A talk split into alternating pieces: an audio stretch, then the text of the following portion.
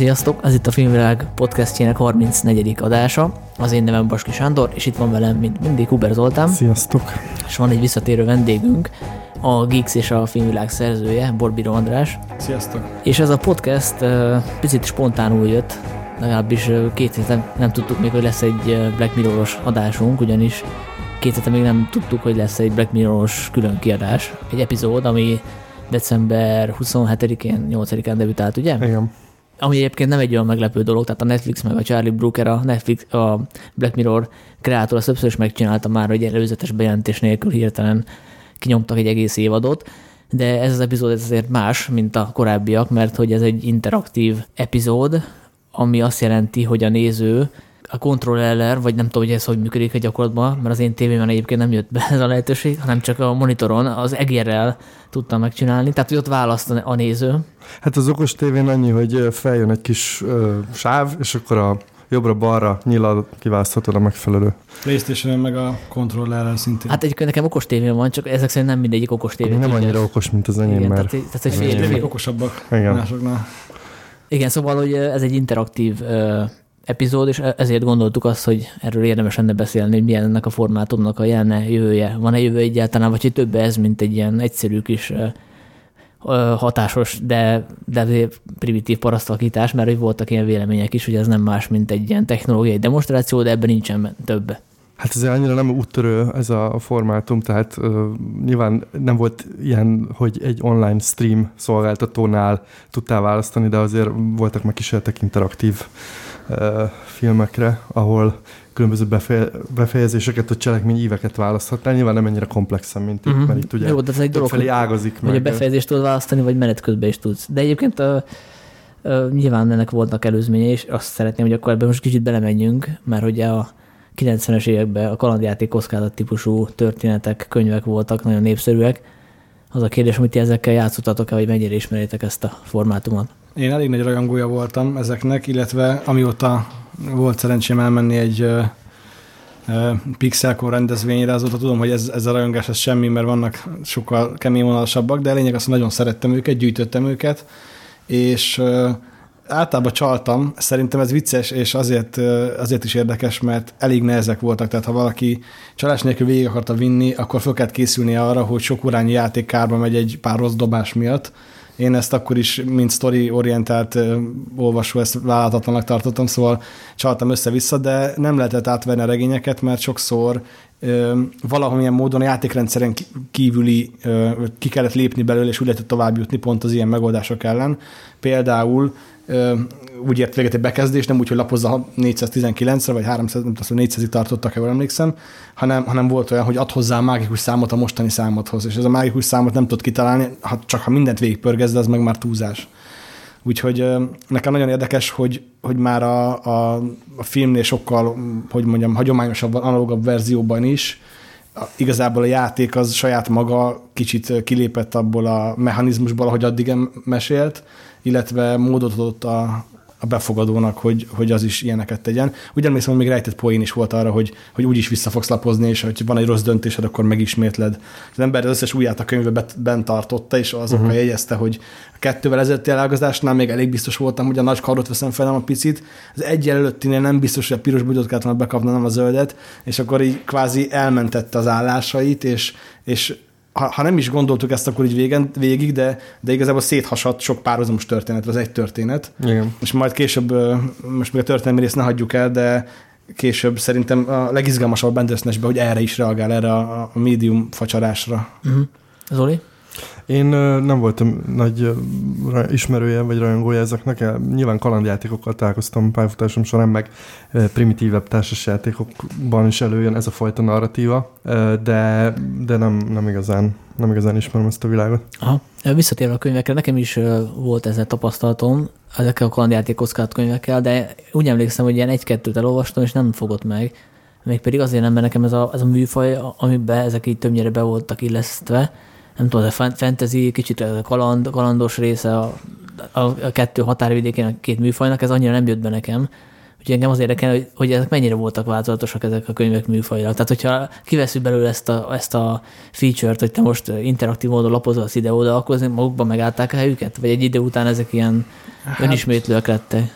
Hát tény, hogy voltak történetelemek, amik úgy rendszeresen ismétlődtek, illetve magát a, a tematik, tematikai környezetet, a világot, azt erősen meghatározta, hogy a célközönsége az én szerintem főleg ilyen fiatal fiúk, vagy, vagy ilyen tizenévesek, lehet, hogy lányok is, de szóval ilyen kalandos, színes, látványos helyszínek voltak, de azon belül szerintem meglehetősen sokszínű volt. Tehát volt horror történet, az, sokkal, az még nehezebb is volt, mint az átlag, meg kifejezetten depresszív minisztorik derültek ki mondjuk egy szellemről, vagy egyéb, mit tudom én, előttünk járó kalandozók holtesteit találtuk meg, meg uh-huh. hasonló az én kedvencem a Gyík király szigete volt, ez egy ilyen kalózos, fantasztikus történet, egy ilyen T-rex-szerű főellenséggel, ez szerintem ezt nem mm. kell sokat ragozni, ez miért, miért, miért voltam odaérte, de volt nagyon klasszikus, ilyen labirintusos is, akkor még nem ismertem a labirint Jim Hensonos ilyen fantasztikus filmet, amit szerintem Amerikában valószínűleg minden kisrác már látott, de, de arra hajózott erősen. Volt egy, egy kifejezetten Mad max az nem nagyon titkolta, hm. országút harcosa talán, vagy fantomja, vagy valami ilyesmi volt a címe. Úgyhogy ezen belül volt változatosság, meg egyébként érdekes, hogy ilyen okító célú változatai is voltak, és ilyen Magyarországon is volt. Emlékszem például, hogy, hogy volt egy ilyen, egy ilyen uh, szociális érzékenységi oktató, ahol roma főszereplővel kellett Budapesten boldogulni, és én azt hittem akkor, hogy ez, hogy ez egy újszerű ötlet, de, de valószínűleg nem, nem az, mert maga a formátum jó lehetőséget ad rá. Azóta egyébként más hasonló verziót is láttam, úgyhogy lehet, hogy Magyarországon a rajongói körnek egy része az, az ezeket az ötleteket hasznosítani próbálja és, és igazából érdekes, hogy, hogy egy ilyen elsőre ilyen tényleg a, a nagyon egyszerű izgalmat kínáló, hogy, hogy a kaland hőse te vagy, ebből lehet csinálni sokkal komolyabb verziót is. Uh-huh. Valahol szerintem a, a Charlie Brooker is mindkettővel eljátszotta ebbe az epizódba. Uh-huh. Miatt még belevágunk, azt elmondanám, hogy mivel azért sok embernek nincs netflix illetve hát a többségnek nincsen, azért a Magyarországot nézzük, akkor igyekszünk nem spoileresek lenni egy ideig, aztán egy idő után muszáj lesz, mert hogy nagyon izgalmas a történet, meg hogy hova fut ki. Igen. De aki arra kíváncsi, hogy ez a formátum, ez hogy néz ki gyakorlatban, meg hogy működik-e, az maradjon velünk nyugodtan, majd szólunk, hogyha spoileres lesz.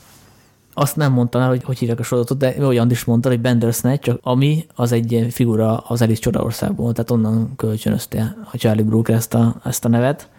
Illetve annyit lehet még tudni, hogy átlag 90 perc a játékidő ebben az epizódban, de van olyan út, ami 40 perc alatt véget ér, hogyha rosszat választasz, illetve állítólag 150 percnyi tartalom van benne, és ami úgy bomlik ki, hogy 250 szegmensre oszlik, tehát hogy ennyiféle lehetőség van, amit én nem tudom, hogy hogy, hogy jött ki, én nézegettem a megoldásokat, és nem, nem jött ki ez a matek, de lehet, hogy olyas, olyan dolgokat is beleszámolnak, hogy bizonyos jelenetek, vagy csak annyi változás van, hogy mondjuk választanod kell, hogy milyen jelszót írsz be egy komputerbe, és van két választásod, aztán később visszatérsz ugyanoda, akkor már nem az a kettő lesz, tehát ilyen kis variációk is vannak.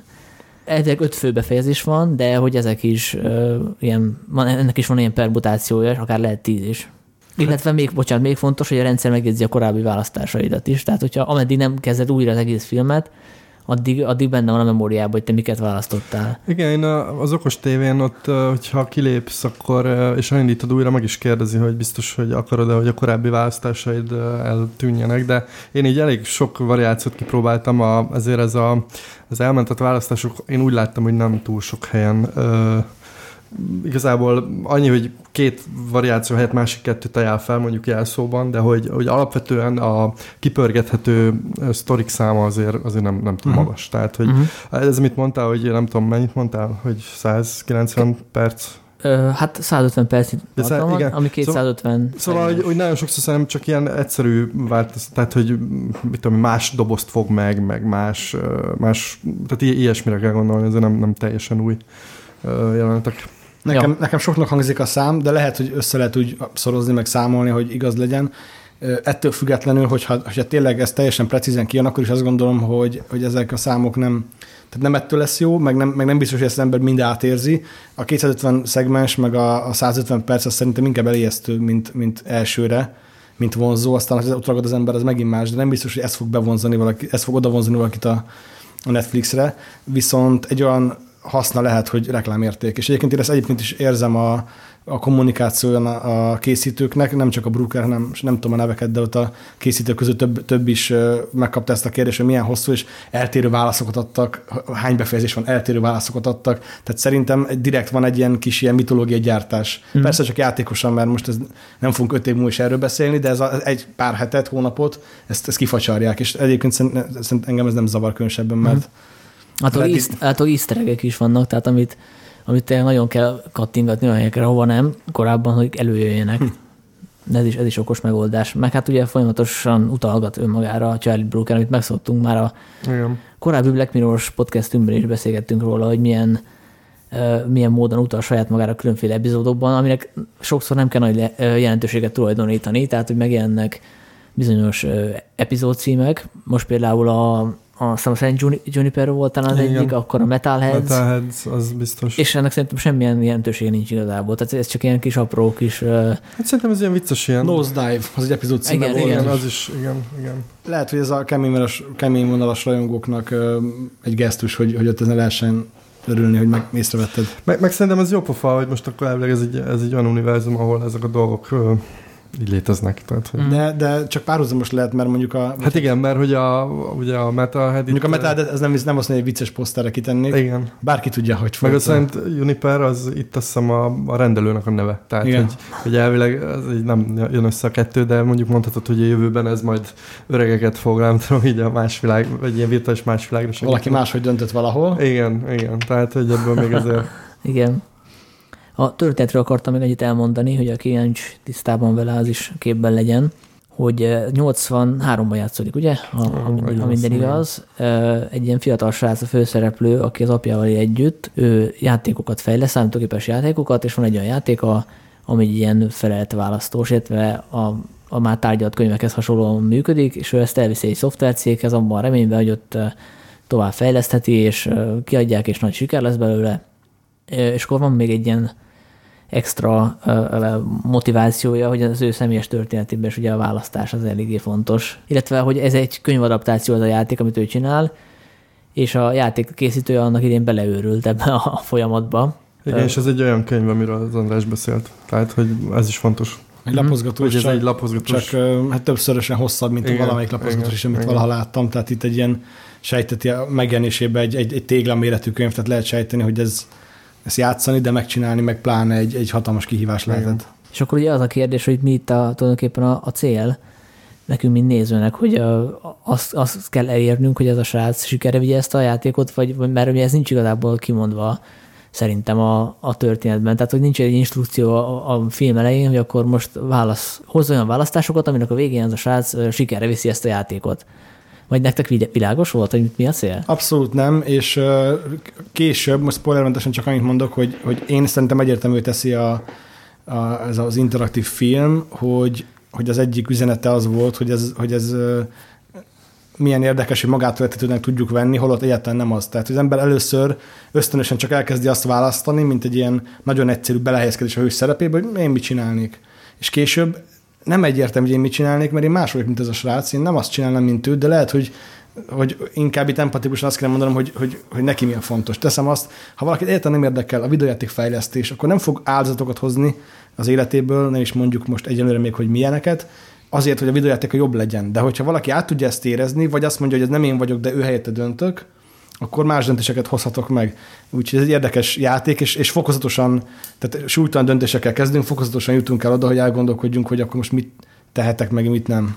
Egyébként az alapsztori az még annyit, hogy a, nem kapott jó kritikákat a, ez az epizód szerintem, amiket én láttam, ott mindenki, mindenki fanyalgott, és azt is felhozták a Brooker ellen, hogy, hogy egy olyan sztorit választott, ami túlságosan reflektál erre a választásos dologra, ahol szerintem pont ez legitimálja ezt az egész egész epizódot, ezért nem lehet rá azt mondani, hogy ez egyszerű parasztlakítás, mert hogy a, az alaptörténet, az alapdilemma is az, ami a srác életében is ugye egy gyerekként hozott egy választás, aminek meg lett a, a következménye, meg ugye eleve az, hogy egy, egy olyan történetet próbál adaptálni egy formátumra, ami egy ilyen választós, és ugye a nézőnek is ugyanezt kell csinálni. Szerintem ez egy tökéletesen legitimálj, miért, miért kell nekünk is választanunk. Tehát, hogy pont ez az, ami, ami, amitől nem lehet föltenni azt a kérdést, hogy ennek miért nem volt ezt így megcsinálni.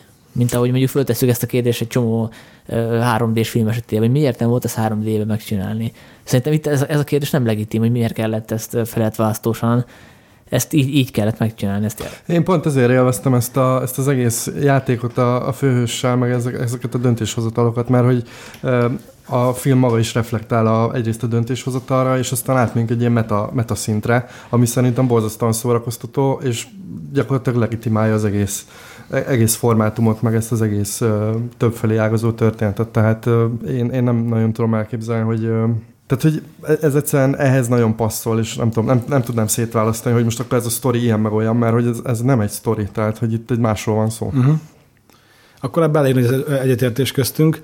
Szerintem ez egyébként, amit most összefoglalhatok teljesen jól, az igazából még szét lehet bontani, hogy két dologra, hogy egyrészt a, a történet a metaszín nélkül mennyire illik egy feleletválasztós Igen. elmeséléshez, és aztán kicsit talán külön lehet venni ettől. A, a, a helyenként egészen frivol, helyenként meg, meg nem annyira, ö, ilyen önreflektivitását, meg, meg, meg játékosságát, ami meg nekem a, a, a francia új hullám jutott eszembe, vagy, vagy, le, vagy a 90-es évekből is lehet mondani, hogy érdek ilyen kiszólásos, meg önreflexiós viccet filmekből. Tehát van, akinek ez bejön, van, akinek nem az ízlése, de, de szellemes, és, és, és tehát, hogy van tartalma. Tehát, hogy már pusztán azzal, hogy ezt megteheti az ember, az egy, az egy, az egy érdekes téma. Uh-huh. Tehát önmaga, önmaga egy téma, témává válik. Uh-huh. Meg szerintem ezzel tök jó reflektál a szabad akarat kérdésére a Charlie Brooker. És egyébként most én átnéztem a, a Black Mirror korábbi epizódjait, és kigyűjtöttem pár címet, nem tudom, hogy, hogy nektek megvan, hogy milyen ezek közt a hasonlóság. Ugye a 15 Million Merits, ez a valóságsós, ez a Igen. második rész, uh-huh. a White Bear, ami szintén egy ilyen uh, valóságsóba ágyazott uh, embervadászat. Uh-huh. Akkor van a White Christmas, ami egy ilyen VR történet, igen, akkor van a Shut Up and Dance, ahol ugye a neten keresztül irányítják a főszereplőket, hogy menjenek ide, menjenek oda, különben mm, megzsarolják őket.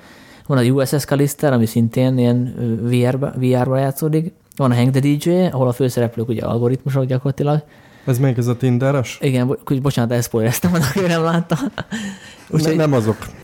Szerintem egyértelmű, hogy ezekben konkrétan a, a, a szabad akarat kérdését boncolgatja a Brooke. Van olyan, hogy szabad akarat, és kiderül a szereplőkről, hogy általában ők azt hiszik magukról, hogy ők szabadon döntenek, meg hogy ők autonóm lények, és kiderül, hogy mégsem az.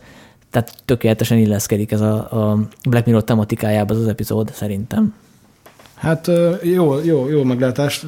Van, amelyiknél nem mennék odaig, hogy szabad akarat, de persze bármit lehet tárgyalni, úgyhogy hogy, hogy ilyen messzire merészkedünk, de minden esetre, hogy ez a virtualitás, meg a, meg a rengeteg tartalom, amit fogyasztunk, és, és a manapság egyre nyilvánvalóbb visszahatás, tehát, hogy kéne egy epizód, azonnal tárgyalják a Redditen a rajongókkal a tartalmát, azonnal elemzik a pénzügyi szakemberek, hogy mennyit hozott be, és akkor egy hét múlva értesünk hogy folytatják a sorozatot, vagy nem. Tehát, hogy ez a, hogy mondjam, a, a kevésbé mélyre merészkedő nézőnek is nyilvánvaló, hogy ráhatása van azzal, amit néz, és ilyen szempontból is illeszkedik, mert, mert a kicsit ennél mondjuk, ennél a, a Bandersnatch-nél nagyon egyértelmű ez a, ez a kinézés a nézőre, amit mondtál azok közül nem mindegyiknél, de mondjuk például csak a első évadból azt a, a azt az epizódot említve, ahol az hát, emberek azzal szereznek pénzt, hogyha nézik, hogyha nézik a tartalmakat. Hát amit és, említettem én is, a 50 millió merít. Igen, csak nem tudta szembe a címe, hogy, hogy, hogy ott is ott mondjuk finomabban, de ott is nehéz nem arra gondolni, hogy ez picit rólunk is szól, akik most...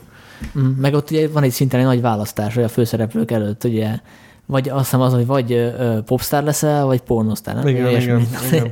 És ezt határozza meg a további életedet, ez az egyetlen választás. Hát meg volt, volt olyan választás, hogy taposómalom, vagy megpróbálsz kitörni. Igen. Most, hogy mondod, egészen tényleg, ott be lehetne tenni egy képernyőt oda is, hogy akkor most melyiket választod. Igen, abszolút. Na nehéz lesz így spoiler nélkül. Lassan szerintem tovább mehetünk a spoiler Aha. figyelmeztetéssel. Ja jó, hát akkor, akkor spoiler. Hát igen, mondjuk ez is kérdés, hogy mennyire lehet itt spoilerről beszélni, mert ugye uh, szerintem mindenkinek más pörög ki elsőre. A, ez is igaz. Tehát, hogy számomra az volt a legérdekesebb az egész mondjuk így játékban, vagy ebben az epizódban, hogy uh, nyilván ugye, amikor kijött az első megoldás, utána elkezdtem vele játszani, és mások jöttek ki, és utána gondolkoztam el azon, hogy ami nekem először kipörgött, az mennyire jellemző rám, hogy én milyen filmeket szeretek, és hogy milyen döntések uh, felé hozom a, a nézőt, és bennem meg, vagy a, a, a karaktert, és bennem megfordult az, hogy, a, hogy nagyon érdekes lenne, hogyha Netflix, uh, ez valószínűleg nem fog megtörténni, de nagyon érdekes lenne, a Netflix megosztaná azokat az adatokat, hogy ki mit választott, tehát hogy hány százalékban melyik, melyiket választották, és hogy a nézők nagy többségénél melyik történet jött ki először, és egyébként én azt is gondolom, hogy a Netflix ezt használhatja akár ilyen piackutatásra is, hogy a nézők milyen jellegű történeteket uh-huh. szeretnek. Mert ugye gyakorlatilag itt most megmondjuk neki, hogy két, két történetívből mi melyiket választanánk. Mm. És hát ez, a, ez a jobbik eset, ha csak piackutatásra használja, és nem, nem tudom, nem adja el valami Jó, hát tudom, én politi- én politikai pártnak én is. Vagyok, és... De mert, mert ez érdekes gondolat, és ki tudja, hogyha valaki akkor pont a Brookert el, el tudom képzelni, hogy, hogy felhasználja ezt az adatot, és valahogy még, még viszont látjuk, akár csak egy szellemes ilyen újra reklámozni az egészet, még egy pár millió nézőtség, vagy egy következő epizódban a... Én abszolút el tudom képzelni, hogy lesz egy következő ötletet. Black Mirror epizód, ahol, ahol erre lesz valami nagyon konkrét. És az emberek nevetve szavazzák valakinek hogy, hogy az életét összeomlásig. Igen, nevetve, jó, most akkor nem spoilerezünk, de hogy de, nevetve... De persze, küld, de volt egy ilyen epizód konkrétan a Hated in the Nation, ami arról szólt, hogy Twitteren igen, igen, igen, küld, igen. küldeni kellett egy igen, hashtaget, igen, és aki a legtöbbet kapta, azt kivégezték azok a gyilkos dararak. Ja, ja, hát az nagyon, nagyon vicces lenne, hogyha ha lenne egy ilyen Netflix, Netflix epizód, meg ugye abból a szempontból is tanulságos lenne, hogy ugye a, a Black Mirror az ilyen nem annyira távol jövőben játszóló történeteket boncolgat, és ez esetben akkor nem megpróbálná kitálni a jövőt ez az epizód, hanem konkrétan meg is írná, nem? Mert hogy, mert hogy, hogy gyakorlatilag igen. Mert hogy, mert hogy azzal, hogy most csinált egy interaktív sztorit a Brooker, akkor lehet, hogy ő lesz, aki ezt a trendet beindítja. Tehát, hogy formálja ezt a jövőt, nem, nem csak reflektál rá, hogy, ahogy mondjuk eddig. És hogy ne folytasd ezt a gondolatot, mert belecsúsztunk az Őrület torkában című filmnek a világába, ahol valaki megírja a valóságot, és a lehető legsötétebbre. Igen. Na jó, hát a, a nézők talán most hozni, hozzanak egy döntést, aki azt akarja, hogy semmilyen spoilert véletlenül se halljon, az állítsa meg. Vagy ugorjon a legvégére.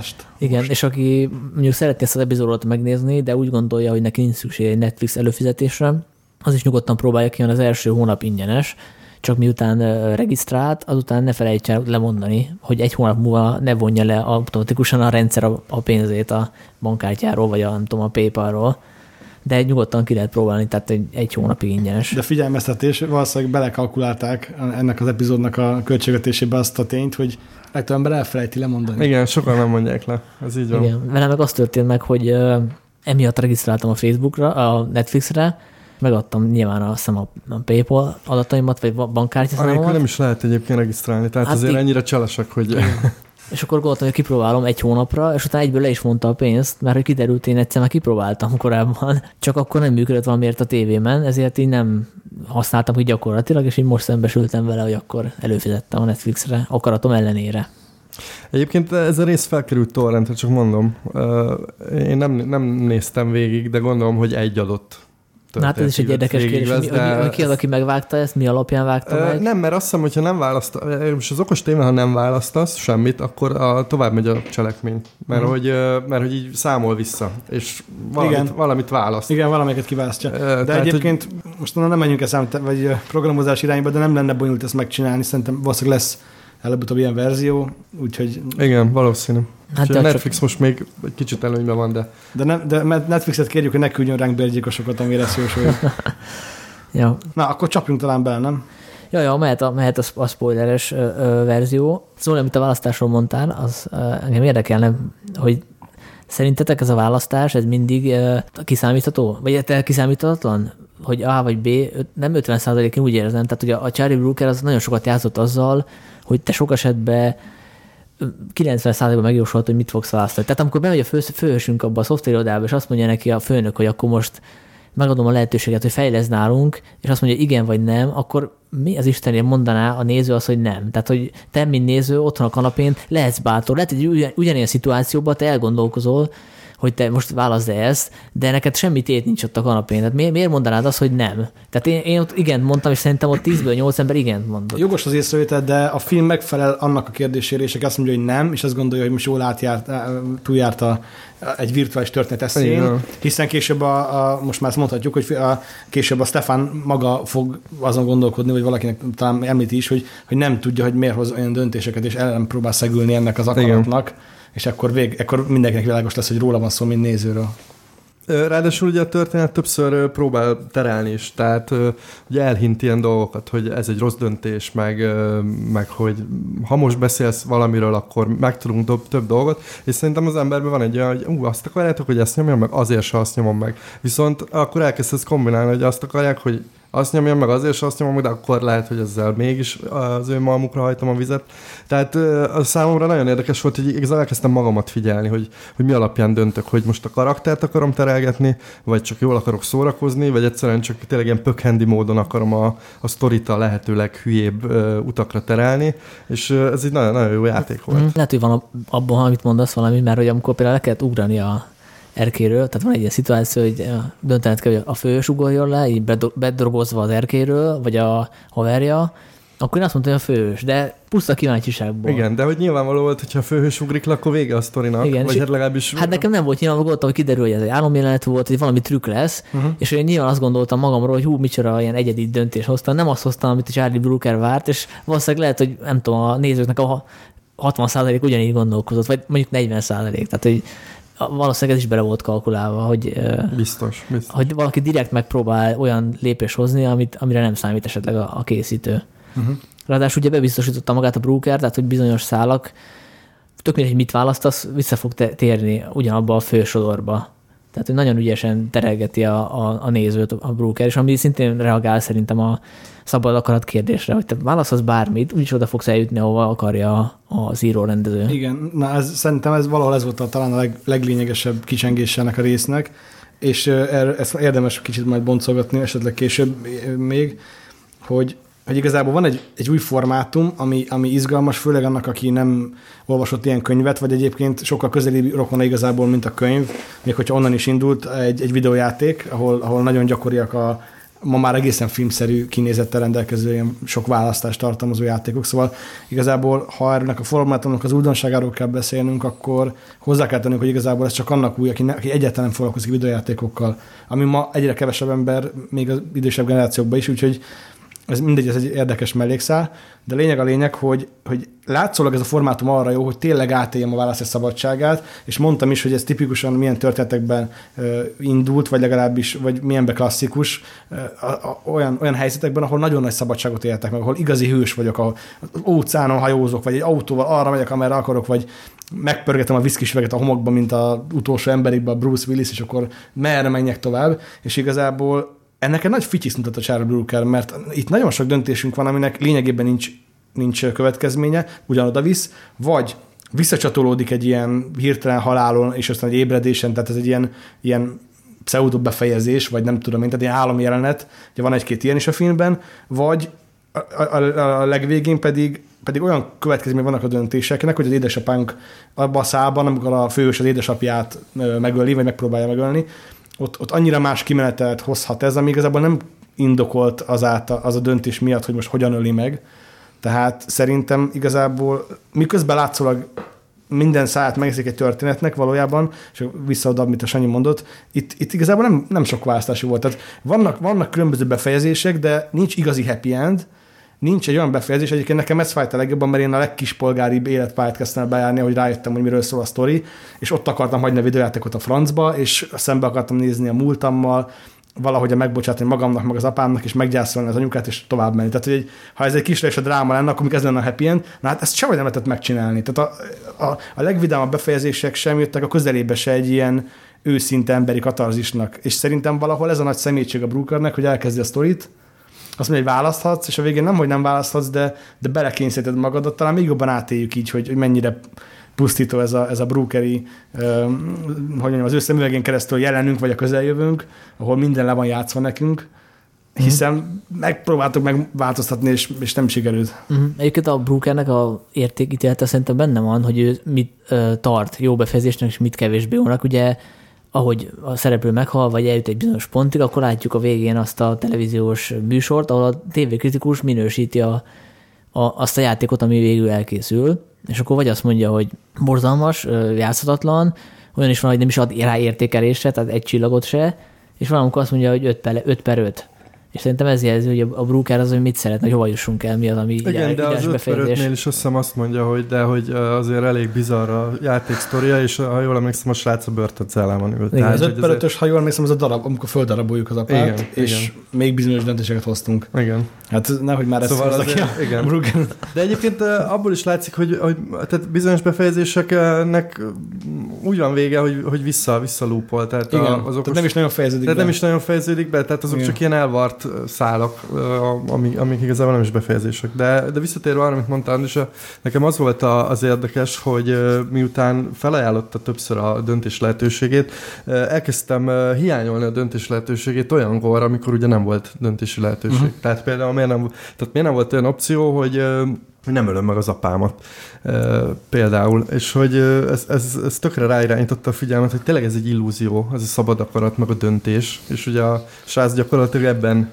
ebben ragad, tehát hogy nekem fura lett volna egy olyan befejezés, amit mondasz, hogy egy ilyen nagyon-nagyon pozitív, nagyon happy endes Hát ez is azért mérséket ez kimutatott volna belőle, igen, mérséket happy endek vannak, de hogy valahogy nem, nem tudom elképzelni, hogy Uh-huh. Akkor, de nem is, a nem is jó kifejezés a happy end, hanem nem is tudom, valamiféle kielégülés a nézőnek, nem, nem ilyen exploitív, hogy bunyózok, meg darabolok, és akkor esetleg egy röhögős, egy társaság lehet, hogy ez úgy, horror néző társaság az, tudom, el van ezzel a befejezéssel, de, de emberileg az is egy, kielégítő befejezés lenne, hogyha mondjuk szembenéz a, a srác a bűneivel, és bőgened, és mit tudom én, a végén mondjuk öngyilkos lesz. Ez egy szomorú történet, de, de, de, úgy érezhető, hogy, a, hogy megélt valamilyen katarzis. De hát ez itt, történik itt, végül. Igen, de itt, még, az egyik meg, de, de itt, még, de itt még az is egy ilyen múltba visszamenekülős. Tehát, hogy még ott sem tudja elfogadni azt a tényt, hogy, jó, mindegy, igen, végül is nem, ez nem egy, nem egy sokkal nagyobb, tehát mm. nem egy sokkal nagyobb különbség attól, hogy, hogy, hogy a múltjában nem hajlandó elfogadni a döntését, és a jövőben csak simán meghal. Úgyhogy ilyen szempontból nem, nem jót mondtam az öngyilkossággal, de azt akartam csak mondani, hogy egy, igen, egy rózsaszín befejezés nem illet volna, de, de mivel a közepe fele sok jelenet szól arról, hogy a srác észreveszi, hogy baj van, és próbál kihátrálni, igen. Azt gondolnád, hogy ha, hiszen az egész formátum azt kínálja, hogy választások, választások, azt gondolnád, hogy valahogy ki lehet hozni, Na most, ha le, ki lehet, akkor a net még nem találta meg, de én, én fölmentem utána, hogy megnéztem az összes, összes rajongók által földértett verziót, amit nekem már nem volt türelmem két óra után tovább próbálkozni, és nem találtam ilyet. Egyébként van egy flowchart, hogyha érdekel a hozzáférhet egy flowchart, ahol le van rajta. Szerintem ugyanarról beszélünk. Ugyanarról beszélünk, csak ugye erre de, mondtam a ködösítés, hogy, a, hogy elhangzottak ilyenek, hogy a, már, a, már a készítők se találnak minden befejezést. Vagy... Jó, hát ez nyilván a mítosz építése. De igen. Ja, hát de... ez a Black Mirror világa, hogy ott ülsz asztalnál, konfliktusod van az apáddal, akkor két megoldás vagy, vagy hozzávágsz egy tudom, hamutartot, vagy megölöd. Tehát ez a Charlie Brooker világa. Üdv Igen, meg, meg ugye szerintem ennek a formátumnak az a, az a nagyon nagy kihívása, mint íróilag, hogy, hogy mindig következetesnek kell maradnod. Tehát, hogy ha, ha olyan döntéshelyzet áll elő, hogy, hogy hirtelen így elképesztően másképp kezd viselkedni a karakter, és elképesztően uh-huh. más lesz az a világ, amiben vagyunk, akkor a néző azt mondja, jaj, hát ez most ilyen parasztakítás, ne csináld már. Tehát, hogy nyilván olyan döntéseket kell felajánlani, amik, amik, amik a sztorinak mind egyenrangúan logikus folytatás. Na most pont Ba, bocs. Na, nem, ennyi. Csak hogy... Tehát, hogy pont ehhez kapcsolódik a egyik kritika, azt hiszem a Rusznyák kolléga írta a Geeksen, hogy, hogy neki az, az nem tetszett leginkább, hogy a választásaid az nem azt jelenti, hogy egy történeten belül maradsz, és különböző lehetőséget uh-huh. választasz, hanem a választásaid átkerülsz egy teljesen más típusú történetbe vagy műfajba. Tehát, hogy választ az, az, hogy megnézel, hogy mi van a szépbe, és akkor kiderül, hogy egy ilyen paranoia thrillerbe vagy, ami nem tudom, ahol kiderül, hogy az apád az gyerekkorod óta kísérletezik rajtad, ha meg más, más, más döntesz, akkor olyan egy teljesen logikusabb, drámaibb történetszál, egy emberibb dolog. Tehát, hogy mint hogyha ilyen műfajok közt is ugrálnánk, meg, meg különféle ilyen ez egyébként nem elegáns a, a, a klasszikus értelemben, ahol az az, az illúzió, azt az illúziót kínálja nekem ugye ez a formátum, hogy, hogy egy világban vagyok, és, és rajtam múlik, mert itt ugye nem rajtam múlik, olyan értelemben, hogy megváltozott a valóság egy olyan döntésem hatására, ami nem erről szól, csak kitöltem egy szekrényt. Tehát nem elegáns, de én azért tartom megbocsáthatónak, vagy hát annál többnek, tehát egy, szerintem jó ötlet volt ez, mert egyrészt egy ilyen történetben, ahol a főszereplő elveszti a valósággal a kapcsolatot, tehát gyakorlatilag megőrül, ilyen, tehát hogy ez kicsit lehet, hogy csalás, de itt bármit szabad. Másrészt, hogyha elvonatkozhatunk az elsődleges értelmezési síktól, és szerintem a film végére izgalmasabbá válnak ezek a meta dolgok, akkor, akkor ez egy ez, egy, ez egy érvényes üzenet az, hogy van egy olyan történet, ahol tényleg megfigyelték, van egy, ahol csak képzelted, de számít valamit? Ez a valóságunk. Itt már nem is számít ez. És ez nagyon, nagyon Black Mirror-os, Black Mirror-os üzenet. Meg Philip K. Dickes. Igen. igen, egyébként. Ja, nekem egyébként pont ezt tetszett a, a, ebben az epizódban, hogy teljesen így rácáfol a várakozásokra. Tehát szerintem akinek nem tetszett ez a rész, annak azért nem tetszett, mert ő elvárta, hogy ez egy ilyen hagyományos uh, kalandjáték típusú történet mm. legyen, ahol a, a választások is hagyományosak, van nekik igazából tétjük, nincs olyan, hogy ne lehessen két dolog közt választani, itt ugye van olyan, ahol nem lehet választani, uh-huh. csak egy dolgot választasz, tehát hogy a, tehát, hogy Charlie Brooker ezt nem, nem azért csináltam, mert véletlenül elrontotta, és, így, e, és nem tudta, hogy hogy működik egy ilyen típusú történet, meg egy ilyen típus, ez a műfaj hogy működik, hanem ő szándékosan tette zárójelbe az egészet. Tehát kapunk egy ilyen feltválasztós történetet, ahol viszont mégiscsak a Brooker az, aki diktál. Persze. És ez egy, szerintem egy ilyen tök jó ilyen, majdnem azt mondom, hogy gimmick, de ez nem az, hanem egy ilyen tök jó ilyen fricska Kifordítja hát, ezt a műfajt. Hát igen, szerintem minket fricskáz meg, tehát nekem pont azért tetszett, mert hogy itt arról van szó, hogy oké, okay, feleletválasztós, ezért sztorit akarsz, és akkor majd így, meg úgy, és közben tényleg, tényleg az van, hogy, hogy itt ugrálunk a különböző sztori verziók között, de hát azért, azért, azért ez Brookernek a, mm. az agyszüleménye, és hogy ugye azt üzeni, hogy oké, okay, te most itt a tévénél nyomkodod és irányítod az én főhősömet, de, de azért az én főhősöm az vagy, vagy megőrül, vagy börtönbe végzi, vagy, vagy különböző dolgok történnek vele, de hát azokat én ajánlom fel neked. Tehát nincsen, nincsen nézők, nincsen szabad akaratod, akármennyire is azt hiszed, hogy van.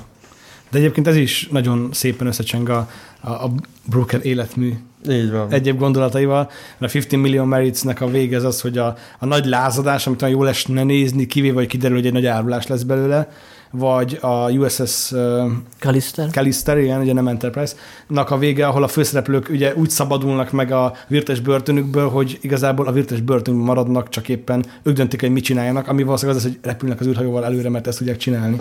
Hát a Szent Juniper is ilyen, hogy hogy a, az a happy end, hogy végülis a két főszereplő meghal, csak ugye bekerülnek egy ilyen virtuális Igen. Igen. örökké valóságba. De, de ott, ott talán, ott, tehát ott érezhető még a leginkább át az, hogy ez valamilyen módon nekik hogy mondjam, meg is felel. Összes többi esetben a hős az egy ilyen mondva csinált örömöt él meg, vagy nem örömöt, hanem igazából egy... De egyébként visszatérve a, ahhoz, hogy, hogy mondtad Zoli, hogy ez a komolytalanság a, a kicsit megjelenik a, tehát a választásainknak, hogyha, tehát vannak ilyen gimmikesebb, vagy Igen. nem tudom, hogy fogalmaztad, mi a véleményetek a, a, a, Netflix reklámról? Tehát én nem is mondom, hogy bújtatott, mert abszolút nem bújtatott, sőt szerintem ormótlan. Nekem speciál az, az, az, az, volt egyetlen epiz, izé, néhány perc, ami, ami nem, nem volt a helyén. Na, szóval ez, ez az érdekes, hogy nekem az jött ki elsőre. Tehát, hogy az én befejezésem az az lett legelsőre, hogy a pszichológus nővel szétverik egymást, és ö, azt mondja a főhős konkrétan nekem, hogy nem is tudom, hogy fogalmaz, hogy na, kell ez a szórakozás, neked te psycho, te fucking psycho, vagy valami ilyesmit mond, és akkor döbbentem rá, hogy igen, basszus, én tényleg afelé tereltem ezt, a, ezt az úriembert, hogy így minél, minél hülyébb helyzetbe kerüljön, mert ugye amint megjelent a Netflix, egyből elkezdtem így dörzsölni a tenyeremet, hogy haha, na most akkor nézzük, hogy mi ez a, mi ez a nagy meta kiszólás itt, és ugye onnan egyből oda visz, hogy, hogy a srác teljesen bezakkan, és gyakorlatilag ott, ott tényleg egy ilyen metává válik a történet. Uh-huh. Úgyhogy én ezt, én ezt tökre bírtam, de ez nyilván kimutat, a, kimutat magából a, a sztoriból, de, de hogy nekem ez egy nagyon jó fricska volt. Én akkor szembesültem ezzel, hogy, hogy itt most igazából rólam van szó, mint nézőről, hogy én mit csinálok ezzel a, ezzel a karakterrel, és ott, ott éreztem először ennek a formátumnak, hogy, hogy ez, ez miért, is, miért is nagyon jó. De nem is feltétlenül kimutatásra gondolok, hanem arra, hogy megjelenik a Netflix felirat, akkor elmondják, hogy mi az a Netflix, akkor még egy sorba el lehet mondatni velük, hogy mi az a Netflix. Hát igen, hát nem hiszik el, úristen, a jövőben ilyen van. Tehát ez, ez, ez, szerintem, azért... Szerintem ez egy nagyon vicc, vicces. Szerintem is vicces volt, meg én nem számítottam rá, azért is működött, mm. meg a reklámok szerintem az azért, azért nem olyan jó, mert hogy aki ezt látja, az már eleve föl van a Netflixen. Tehát, hogy neki nem, már nem kell adni a Netflixet. Ha és fölfogják, vagy megnézik videón, akkor legalább ennyit az is lásson a Netflixből. De hát az elején ott van a logó, tehát hogy most az, az szerintem annyira nem... Hát lehet, hogy ezt túl reagálom. Nekem kicsit fura volt. Nekem nagyon vicces az, volt, mert meg, ugye... megmagyarázza, tehát nem csak egy kiszólás, hanem ott elkezdik. Hát igen, de ugye 83-ban vagyunk, és, az a, és a, a, a, nem tudom, hogy végigcsináltad azt a de a srác olyan bambán néz, igen, hogy úristen, mi az, úristen, mi az. Egyébként nekem is azt adta be úgy, hogy előbb mondtam, hogy én még meg akartam menteni a srácot, de azért előtte megnéztem azt a őrült programozótársunkkal való távozásnak igen, a történetét. Utána abban a hiszemben mentem tovább, hogy ez mintha meg se történt volna, de ugye nem így van, hanem eddigre már megjegyzi a, a motorjának az egész igen, igen, epizódnak, igen. hogy mi elmentünk arra, és utána viszont már csak a pszichológusról akartam volna őszinte lenni, hát ha van feloldozás, de ez ugye a bunyóhoz vezetett. Ez a bunyóhoz vezetett. Úgyhogy... Egyébként ennél a Netflixes jelenetén nem értettem, hogy miért nem azt kínálja föl válasznak a rendszer, hogy a, amikor megkérdezi, mi az a Netflix, hogy, vagy, vagy ki vagy te, mit csinálsz, akkor azt kellett volna mondani, hogy én azt csinálom, amit te csinálsz a, a játékoddal, a szereplőiddel. Tehát Igen, most, most, te hát vagy, most te vagy a te vagy a bábú, akit mozgat, mozgatok. Igen. Ez, Tehát logikus lett volna, nem? Egyébként a, ez, hogy a, az erőszakot választja a, a főszereplője, tehát maga a néző a pszichológus irodájában, meg korábban agyonveri az apját, ez nyilván reflektál, hogy te is mondtad arra, Így hogy a néző az, az a vért akar, akciót akar, konfliktust akar. Egyébként a Adaptáció című film, Charlie Kaufman filmje is ez. Igen, nem tudom, emlékeztek rá, ilyen. hogy a Nicolas Cage-nek van egy ikertestvére, a Nicolas Cage próbál írni, mind a ketten forgatókönyvírók, a Nicolas Cage próbál írni egy ilyen drámát, adaptálni egy, egy ilyen nem túl akciódús regényt, és a, a testvére meg javasolja, akkor legyen akció benne, több ö, történés, és amikor a testvére kerül előtérbe, akkor a történet is átvált akciófilmbe hirtelen. Egy ilyen független, amerikai független film hirtelen ö, akciófordulatot vesz, ilyen nagyon ügyes, ilyen metacsavarként. Igen. És itt is ezt éreztem, hogy a Booker a nézőnek állt ezzel tükröt, hogy te ezt akarod? Pedig hát nem ez viszel a, az általán preferált valósághoz. igen, de ott, de ott én nem ezt akartam, és mégis ez jött, szóval tükröt állít, de, de, De a itt, itt már zárul is rám a, a koporsót, tehát a ficsiszt, én inkább ficsiszt éreztem, és nem pedig azt, a, azt hogy, hogy, hogy Igen, ezt, de, a ezt végén, csináltad, szóval. de a végén eljut a, eljutsz a, addig a befejezésig, amit szerintem a Brooker akart, és akkor itt most nem akarok másnak a tollával ékeskedni, hanem a, van egy cikk, amit Andis, te is olvasta, az IO9-on uh-huh. jelent meg, ahol a szerző levezette, hogy szerinte miért a, a legjobb megoldás, az ahol a, a fős meghal, ugye, visszamegy a múltba, megváltoztatja a múltat, Igen. és van egy döntése, amikor a, tudja, hogy meg fog halni az édesanyja, mert lekési a vonatot, és a következő járat az ki fog siklani, és akkor ő ezt meg akarja változtatni, nem sikerül, és e- ennek ellenére fölteszi neki a rendszer a kérdést, hogy akkor mész anyáddal, vagy nem. És ő azt mondja, hogy igen, és ha azt mondja, hogy igen, akkor a, vele együtt hal meg, és akkor ez ilyen, hát nem happy end, az biztos, de még talán a legkevésbé szörnyű befejezés, ahol a, a fős valamiféle nyugalmat elnyer. És a, a szerző szerint, a cikk szerzője szerint ez, a, ez a, az az irány, ahova Brooker terelni akarja a, a nézőt, mert hogy eddig a pontig kell eljutnia odáig, hogy a, a nézőnek, hogy rájöjjön, hogy itt nem a, az akciót kell erőltetni, nem azt kell nézni, hogy én most baromi jól szórakozok, hanem empatizálni kell a főszereplővel. És akkor tudsz vele empatizálni, ha ennél, a, ennél az elágazásnál te azt a döntés hozod, hogy, hogy akkor megy, mész az anyáddal. Ami halálodhoz vezet, de és, és ezt a lépést akkor tudod meghozni, hogyha ha te már nem látványosságot akarsz, nem akciót, hanem együtt érzel a főssel, hanem bele tudod, bele tudod a, magad élni a helyzetébe. Hát de ne haragudj, de ez, ez szerintem borzalmas gondolat, hogy, hogy Brooker így nevelni akarja a nézőt, és lépnünk ezen a, az ilyen ösztönös, primitív akciórajongásunkon, és akkor ilyen szép befejezéseket nyerünk. Hát azért uh, szerintem ez pont ellentmond ennek a formátumnak, ahol éppen az a lényeg, hogy különböző befejezéseket hozhatsz ki. Meg- Tehát meg, miért lenne egy kitüntetett, ami... Hát meg, neki, meg, hogyha ennyire ezt akarja, akkor hol az én befejezésem, ahol bőgök egyet a pszichológusnál, és aztán sí- virágot viszek a sírjára, aztán meg még bármi történhet. hát de- mert nem te vagy Charlie Brooker. Érted? Tehát, hogy Igen, de egyébként ez a kérdés, majd biztos beszélünk róla később, az átvezet oda, hogy ez a formátum tulajdonképpen mi, mire, mire jó, vagy, vagy mire lehet jó, meg Mhm. mire nem lehet jó. Tehát például én gondolkoztam azon, hogy bizonyos történeteknek egyszerűen nem áll jól, hogyha választhatsz benne, mert annyira késznek uh-huh. érzed. Ez a történet pontosan nem olyan. Tehát, hogy ez, a, ez a, amit a cikkíró mond, szerintem akkor állna meg a helyét, hogyha hogyha lenne egy kitüntetett sztori ív, amit annyira erősnek érzel, hogy a többi csak ilyen felesleges, uh-huh. Nem tudom. hát én ezt annak érzem. Engem meggyőzött a szerző. Hát mert te ilyen rózsalelkű vagy, én meg egyből elküldtem a... De nem véletlen, hogy ő azzal érvel, hogy nem véletlen, hogy minden más esetben a választásnak nincs akkora tétje. Tehát, hogy így is, is el fogsz jutni abba a pont, ahova akarja a, a Charlie Brooker. Tehát, hogyha úgy döntesz, hogy nem öled meg az apád, akkor is el fogsz jutni addig a pontig, hogy kénytelen azt az opciót választani. Itt az egyetlen pont, ahol a, a döntésed, hogy most mész vele, vagy nem, ennek van igazán, igazán nagy tétje. A többi esetben nincs ekkora tétje. És ez a pont nálam legalábbis ez volt az a pont, ahol én elgondolkoztam, nem tudom, mennyi, mennyi időig kell választani? Tizen... 15 Én abból 13 másodpercig gondolkoztam, hogy melyiket választam. A többinél nem. Ott gyakorlatilag három másodperc alatt meg volt, hogy mit választok. De szerintem ez, ez mindenkinek egyéni, meg szubjektív, hogy, hogy most ez is mi a tét, meg mind- minden gondolkozott sokat, mert ha így nézed, például az a befejezés is szerintem tét, hogy megölöd a jövőbeni Netflixes írónőt, aki fejlesztő sorozatot. Tehát, hogy most ha ezt nézed, akkor ez, ez Hát szerintem igen, nagyon meg- szubjektív.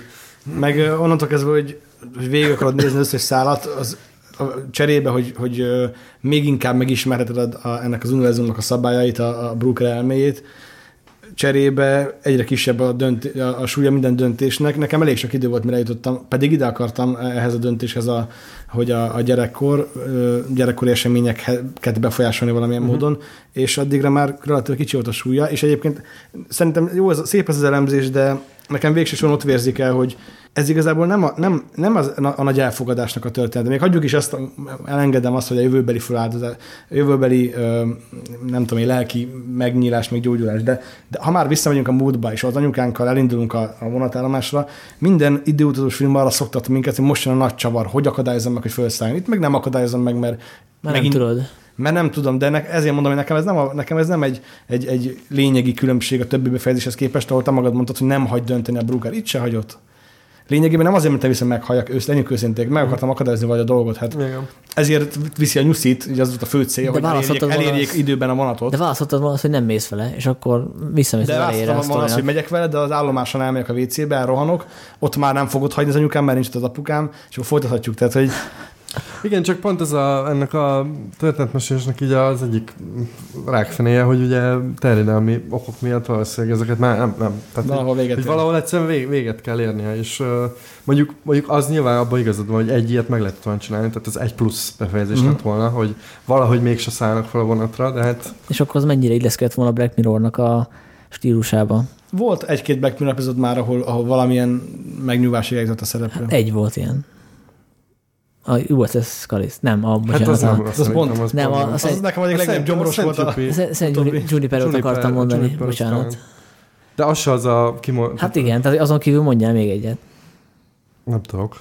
Esetleg a, a hogy hívják basszus, a közösségi médiás, a Bryce uh, Dallas Howard. Ja, igen, a Rashida Jones epizód, igen, igen, amit ő írt. igen, azt talán olyan, nem tudom, azt Andi sem adta le. De Láttam, igen. Hát most gondolkozok én is, de nem... Nekem nem. ott, ott rémlik, hogy ott, a, hogy ott, ott ilyen pozitív a befejezés, amikor rájön, hogy mégsem számít, hogy milyen értékeléseket kapok Hát a igen, de én úgy emlékszem, hogy ott ilyen társadalom kívül lesz e- e- emiatt. Hát igen, Tehát, hogy azért az az a hiperpozitív befejezés. elmehet hajléktalannak, Igen. igen. Ti, ti számítottatok-e arra, mert egyébként én nagyon, hogy, hogy még tovább viszi ezt a, ezt a látványos kiszolgáltatást, de a Netflix talán a leglátványosabb kamerában nézést, én végigvártam, de azt is nem kaptunk, vagy, vagy hasonló. Egy, egy, olyan volt, hogy, hogy csak egy forgatáson vagyunk és egy stáb, de ott, se az, ott is lehetett volna, az ott ül a Brooker, és akkor így néz, hogy na, akarod még tényleg tovább csinálni? Ez is nem volt. Meg egy olyat is vártam, amikor már eléggé becsavarodtam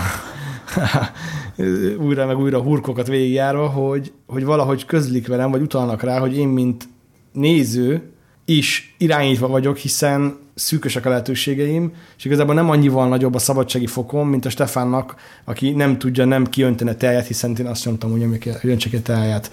Utána egy, egy-kétszer a végén ugye ellenszegül, de az is csak utána véget ér ez a dolog, és utána megint nem szegül ellen. Egy-két próbálkozása van, mégse húzza meg a fülcimpáját. Én vártam volna azt, ahol valahogyan felén bólintanak, hogy ez a két választásod van, és akkor rohadtul örülsz neki, mint a magam a farkának, hogy mekkorákat döntök, hogy a cimpáját vagy az órát vakarja meg. Hát az nincs kimondva, de végülis ide jutottunk el, nem? Persze, oké, következtetésre. igen, igen. Igen, de én azt hittem, én azt hittem, hogy lesz egy olyan befejezés, mint az ilyen harcosok klubjában, amikor kiszól, és ugye Ja, ja, ja, elkezd- valami, igen. Én azt hittem, lesz egy ilyen, hogy majd a főhős egyszerűen azt mondják, hogy most már elegem van belőle a szemét szar, hogy itt engem szivatsz, és, és itt van vége. De Vagy, nem. vagy azt mondják, hogy na, választasz még egyet, vagy azt választod, hogy most mész és holnap bemész a munkahelyedbe. Ja, igen, valami ilyesmi. Tehát, hát egyébként ez következő. Tehát, hogy Na jó, beszéljünk arról, is, hogy szerintetek mekkora jövője van ennek a formátumnak, lesz ennek folytatása mondjuk. Ugye most már van platform, nem csak a Netflix van, az Amazonnak is van ilyen uh, streaming szolgáltatója, a Hulu-nak is, tehát ez a Disneynek is, tehát hogy hely van, és illetve, hogy milyen műfajok lennének szerintetek erre alkalmasra, milyen témák.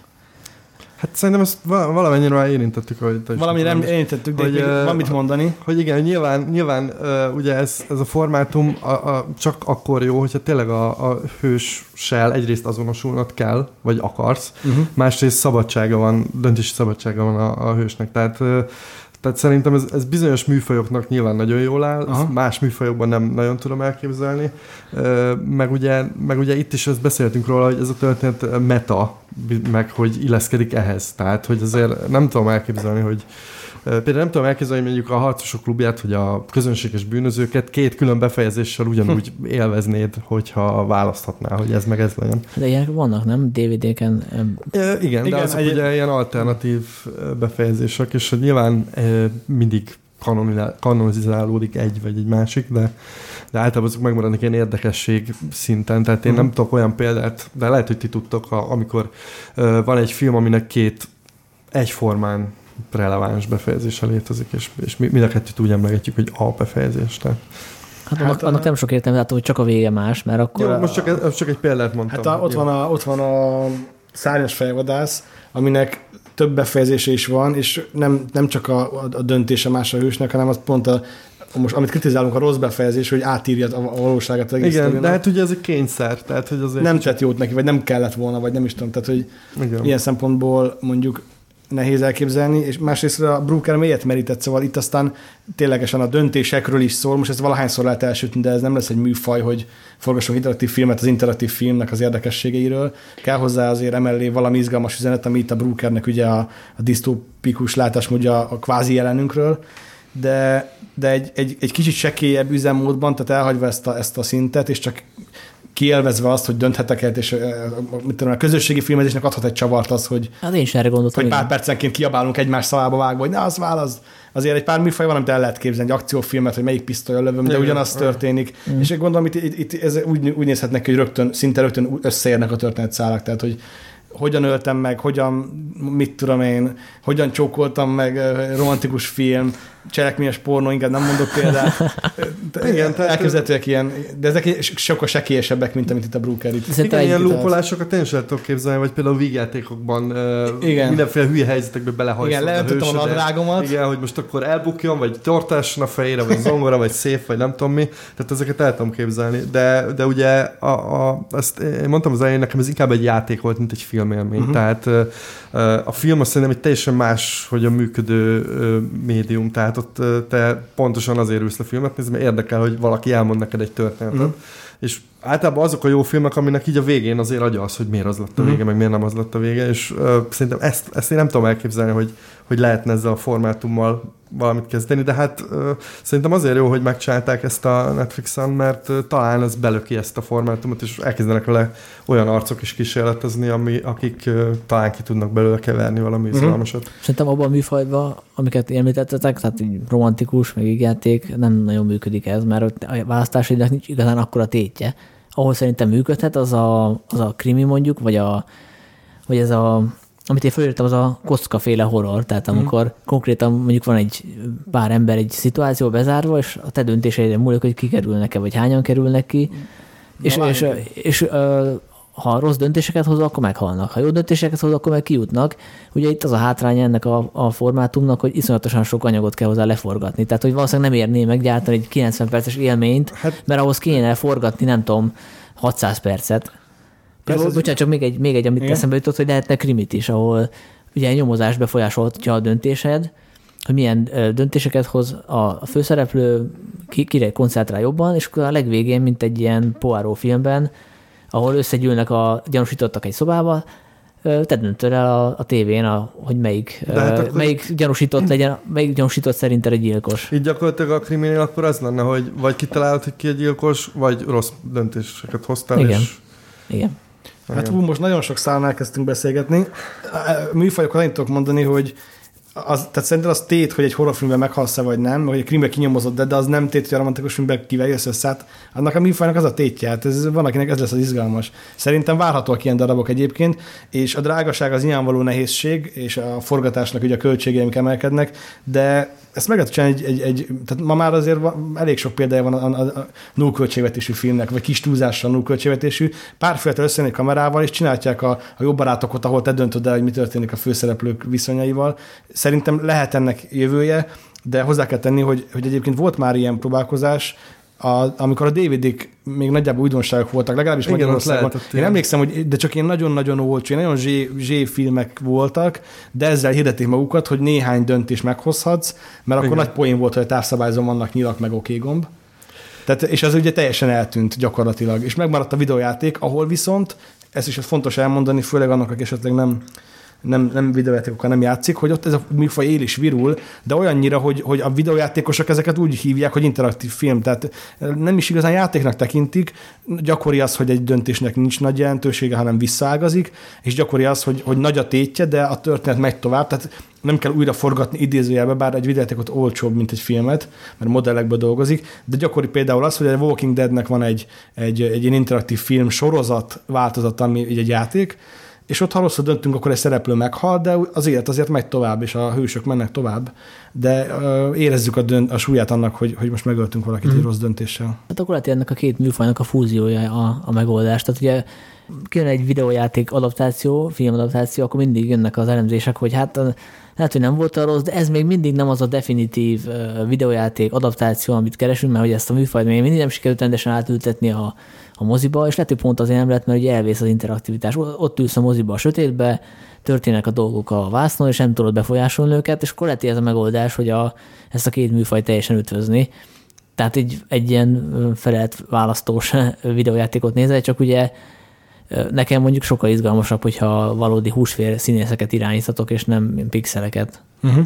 Bár hozzáteszem, hogy a mozifilmek is pixelből állnak sokszor, hát. lásd Marvel filmek. De egyébként én nem vagyok biztos benne, hogy, hogy ez csak drágán lehet megoldani. Tehát, hogyha érted, a, a, egy jelenet be van díszletezve, és ott vannak a színészek, akkor, és alapban egy jelenetet többször vesznek fel, akkor igazából én nem látom benne a hatalmas nagy pluszköltséget, hogy, hogy alternatív dialógot veszel fel, vagy, vagy máshogy. Nyilván ennek van egy olyan, nyilván csinálsz úgyis interaktív filmet, hogy, hogy elképesztően más irányokba megy el a, a sztori, de hogyha csak pici, pici módosításokat ejtesz a, a sztorin, ak- akkor azt szerintem szerintem anyagilag nem egy olyan hatalmas befektetés, csak nyilván itt bejön, hogy az írónak nagyon ügyesen kell ezt csinálni, meg elképesztően igen. rá kell éreznie valahogy erre a formára. És kérdés, ilyenkor az írót azt a flagben fizetik el. És igen, hogy most akkor például tök érdekes lehet, hogy milyen, milyen volt ennek a forgatókönyve, tehát hogy így hogy, hogy jelölték, vagy, hát lapozza. Vagy mondta, hogy most leforgatjuk a, nem tudom, a hülye befejezést. De viszont az gyártás szempontjából nem lehetett a rossz, mert hogy, ahogy mondtad, minden jelenetet föl tudta venni egy helyszínen. Tehát, igen, tehát lényegében a helyszínek számmal függ össze, nem? Igen, szerintem igen. A nagy költség, mert azt kell fényelni, oda kell igen. utazni, azt kell be, Mert ha most azt nézed ebbe, ebbe, hogy most leönti el, vagy nem önti le, azokat a két külön Jó, ez jogos. Tehát szerintem ez ezek így működnek. Még a videojátékos téma az egy valamit szeretnék mondani. Van egy olyan játék, lehet, hogy több is van, de ez, ez egy nagy költségvetős játék, azért sokan beszéltek róla, meg sokan ismerik. Az a cím, hogy Until Dawn, és ez egy, az egy olyan játék, ami, ami a leg elkoptatottabb, főleg ilyen slasher, de nem csak slasher, természet fölötti, minden egyéb horror közhelyeket gyakorlatilag testesíti, tehát nagyon sokat egybegyúra tartalmaz, és az történeté pedig annyi, hogy elszigetett helyszínen rengeteg fiatal szép sorban meghal, és a végén, ha ügyes vagy, akkor, akkor olyan is van, hogy mindenki túléli, vagy majdnem mindenki, ha béna vagy, akkor gyakorlatilag mindenki meghalhat és csak, ezt most csak azért hoztam föl két okból. Egyrészt a film és a videójáték közeledésére egy jó példa ez a, az Until Dawn című játék, aminek az egyik főszereplőjét az a Rami Malek alakítja, teljes mértékben digitalizálva. A másik főszereplőjét a Heroes című sorozatból egy szőke hősnő, sajnos a nevét a neki Hayden, nem... Hayden Penn, nem az a alacsony... De, folytasd a kiejtését. Pen, Pennietre. Penniet, ezt, Majd, ezt majd kivágjuk. Tehát Hayden alakítja.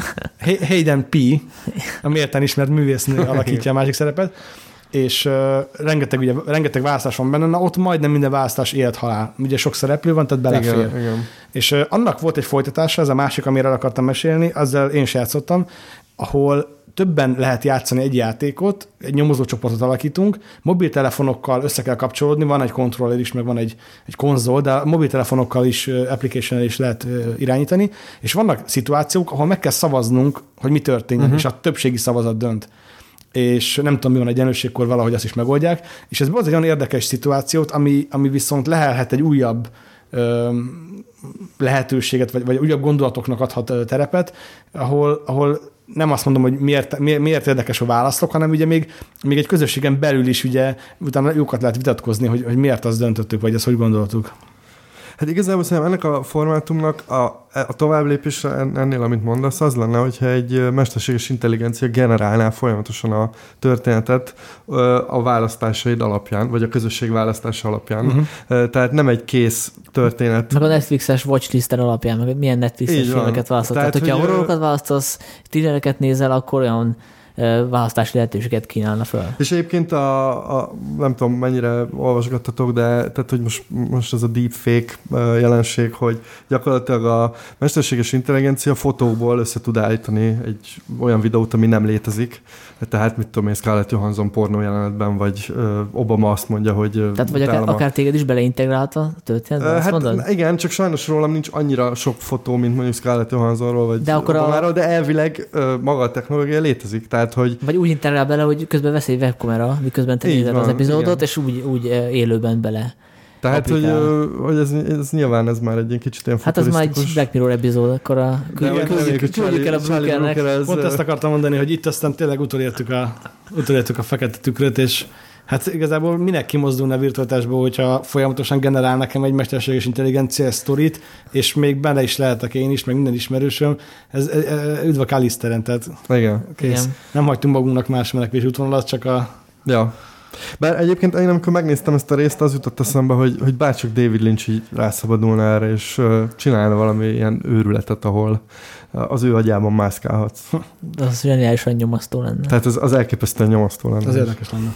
Azt látjátok képzelni, hogy egy 4D-s mozi, vagy, vagy vannak ezek a szagos, permetezős mozik, mondjuk oké, nem fogja kiszorítani egy hamar a, a klasszikus filmformátumot valószínűleg, de el tudtok képzelni a szavazós mozit? Beülök egy El. csomó random El. emberrel, 30-40-100 ember, és akkor most szavazzuk meg, hogy El, a hajó, ugrunk-e a nő után, vagy mit De tudom én, ilyen kapaszkodunk följebb, vagy próbálkoztak, én úgy emlékszem, Igen? volt egy ilyen ö, telefonon lehetett ö, azt hiszem SMS-t küldeni, Ez nekem kimaradt. de ott azt hiszem ilyen talán egy vagy két döntés volt. Igen, biztos, hogy volt, igen. Igen, de egyébként én el tudom képzelni, tehát most letöltesz egy applikációt, és uh, ugyanígy számol valami vissza, szavazol, tehát És ugyanezt egy híradóval szavazzuk meg a valóságot. Hát ezt most csinálod, tehát attól függ, melyik csatornát nézed. Uh-huh.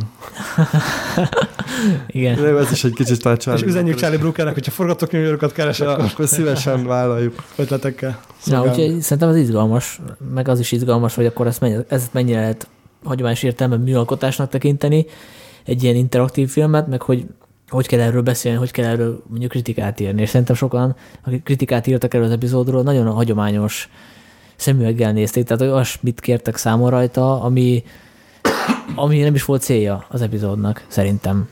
Igen, tehát itt számon kérni, hogy, hogy a sztori így meg úgy, az, az szerintem itt, itt pont nem feltétlenül egy releváns, vagy nem a legfontosabb ö, része a dolognak. ki kell taposni szerintem a, az értelmezését és a kritikai írását ennek a műfajnak, de vissza lehet, vissza lehet venni, vagy, vagy lehet most kölcsönözni a videójáték kritikától, ami meg a filmkritikából nőtt ki gyakorlatilag, mm. vagy hát eléggé úgy tűnik a, nekem az olvasmányom alapján. Úgyhogy szerintem ez, ez zajlik, ez, ez egyre jobban fogjuk érteni, és valószínűleg nem, ha nem is ennyire mély, meg ennyire komoly, de, de biztos, hogy jönnek, jönnek követők.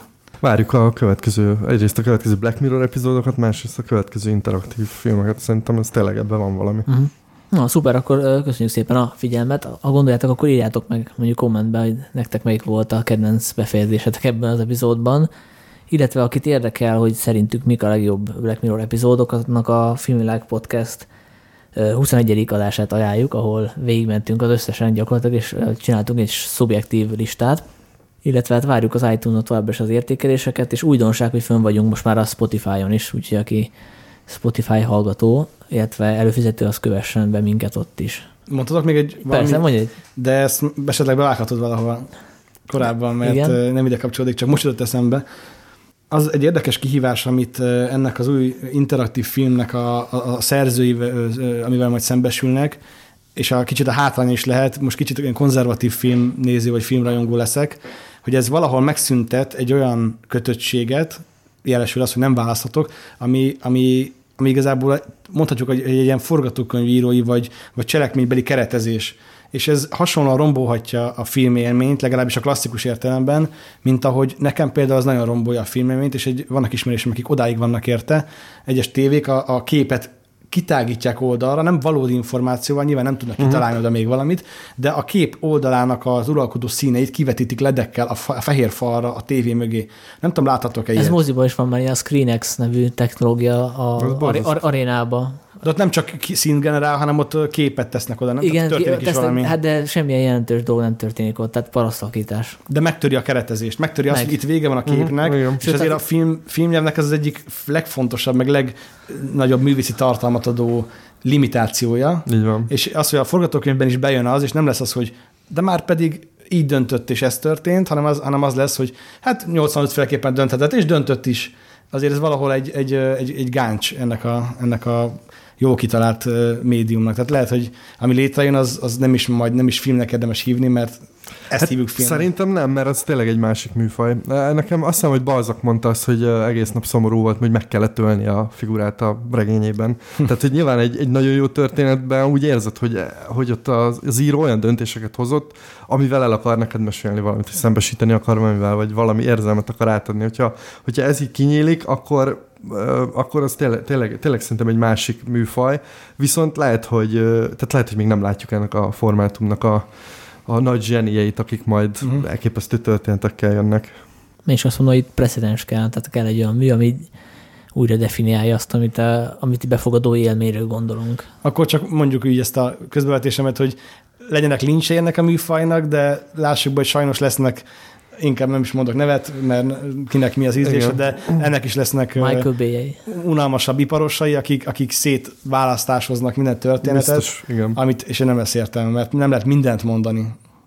Igen, szerintem ez egy kérdés, hogy, hogy belesüllyed egy ilyen középszerbe, és így megunják az emberek, és elfordulnak tőle, vagy, vagy tényleg jönnek olyan, olyan epizódok, hogy így egyre, egyre inkább akarod még ezt csinálni, és, és várod.